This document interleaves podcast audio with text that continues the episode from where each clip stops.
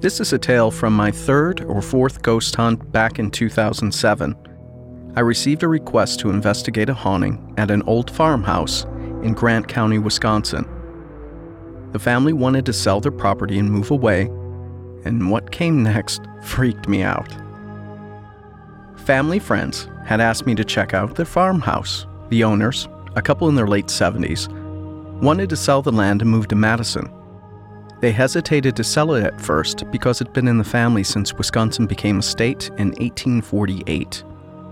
It also had the family graveyard on the property. You're listening to Ghostly Activities. I'm your guide, Jacob Rice, and this is Grant County Ghost Story. Mrs. Halverson, and I've changed the last name to protect the family's identity, felt a strong connection to the property, and she didn't want to leave. It had been with her family since they first settled the area, but Mrs. Halverson's health had started to fail. She needed to be closer to the hospitals in Madison, which is about an hour to the east. She explained that her grandparents and uncles were buried in the family plot just below the low hill where the house sat. She also thought her grandmother was the one that haunted the home at least that's what she wanted to know. Was it really her grandmother, or was it her mind playing tricks on her? Her husband went along with the investigation. It made him very uncomfortable, though.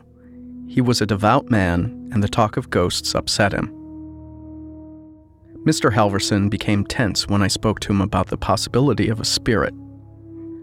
We set a date a few weeks out when I could run the investigation. It would be Saturday, October 13th. To be honest, I investigated in the mid afternoon to early evening, and so normally when you talk about moon phases for a ghost hunt, it's not going to matter that much. And the temperature had dropped into the upper 40s when I began, and, and at this temperature, my digital recorder wouldn't notice cold spots, and my breath could cause what would be called an ectomist. And so I decided to rely on EVP and video evidence and I brought along an infrared digital camera that could do video. The family had gone away for the weekend, so I had freedom to walk around the property and take recordings. Unfortunately, I couldn't investigate inside the house. Mrs. Halverson made it clear that I had to stay on the porch, and she didn't want me to take pictures. In fact, she was very, very firm about this request. The property was at the end of a long dirt road, and it was miles from any town of note and in this area of Wisconsin, your addresses were rural route fire codes, not your typical street address. A forest surrounded the property, a mix of maple, oak, and pine trees. The leaves had nearly all changed to the bright yellows, reds, and oranges of fall. It created a crunchy blanket on the forest floor. It was also complemented by gray rocks of the hilly countryside. Bluffs jutted high above the valley floors all sharply carved by the rivers, streams, and creeks that flow into the Mississippi River. This is the driftless area in southwestern Wisconsin.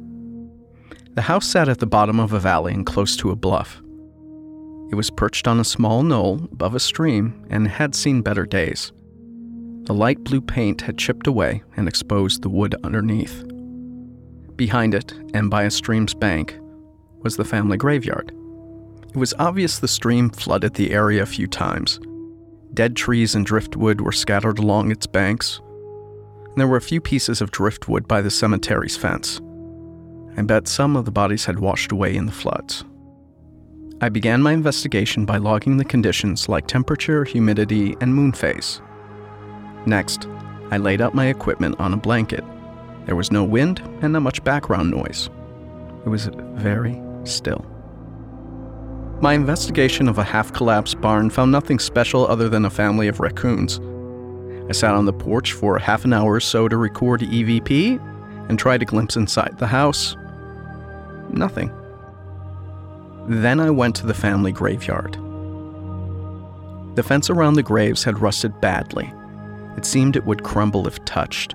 At this point, it was dusk and the sun was setting behind a bluff, creating an orange sherbet colored sky. I was fumbling with a flashlight in my bag when I heard a rustling behind some of the moss and lichen covered gravestones.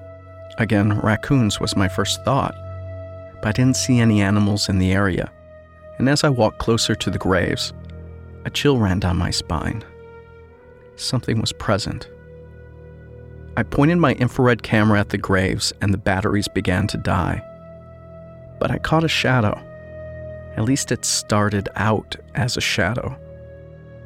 Slowly, it started to take form.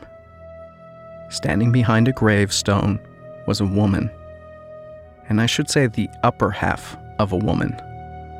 Her hair was in a bun, and she wore a gown that was at least a hundred years old, and it looked like it had billowing sleeves and one of those white doily collars. When I lowered my camera to see with my own eyes, there was nothing, just the woods behind the cemetery. As I raised my camera again to see the infrared image, she was still there. I clicked and took a picture. She looked at me and seemed very peaceful. A head appeared at her waist level, the bottom of her apparition, and it looked like a little boy. They soon faded away, and the batteries in my camera gained their charge again. This encounter left me stunned. I had no idea what to do with it. Do I put it on MySpace, Friendster, throw some pictures up on Flickr? Luckily, my senses came back to me. I was a ghost hunter, and the first people to see this evidence should be the Halversons. The next day, I drove back to their house from my hotel in Platteville to show them the evidence. I didn't have really much to show them, just the black and white picture of the female apparition. Mrs. Halverson looked at it and nodded, and then she asked me to delete it. You see, Mrs. Halverson explained that it was likely her grandmother and one of her uncles. Her grandmother had lost a child in a farm accident. The boy was about six or seven years old when he died, and he was buried in that cemetery. They thanked me for coming out and said that they would have their pastor come to the house, clear it of spirits, and bless it. In the end, they just wanted to sell the property, and they really, in good conscience, couldn't sell a haunted house. I hear they passed away a few years later. And as far as I know, there are no ghosts at the Halverson house anymore.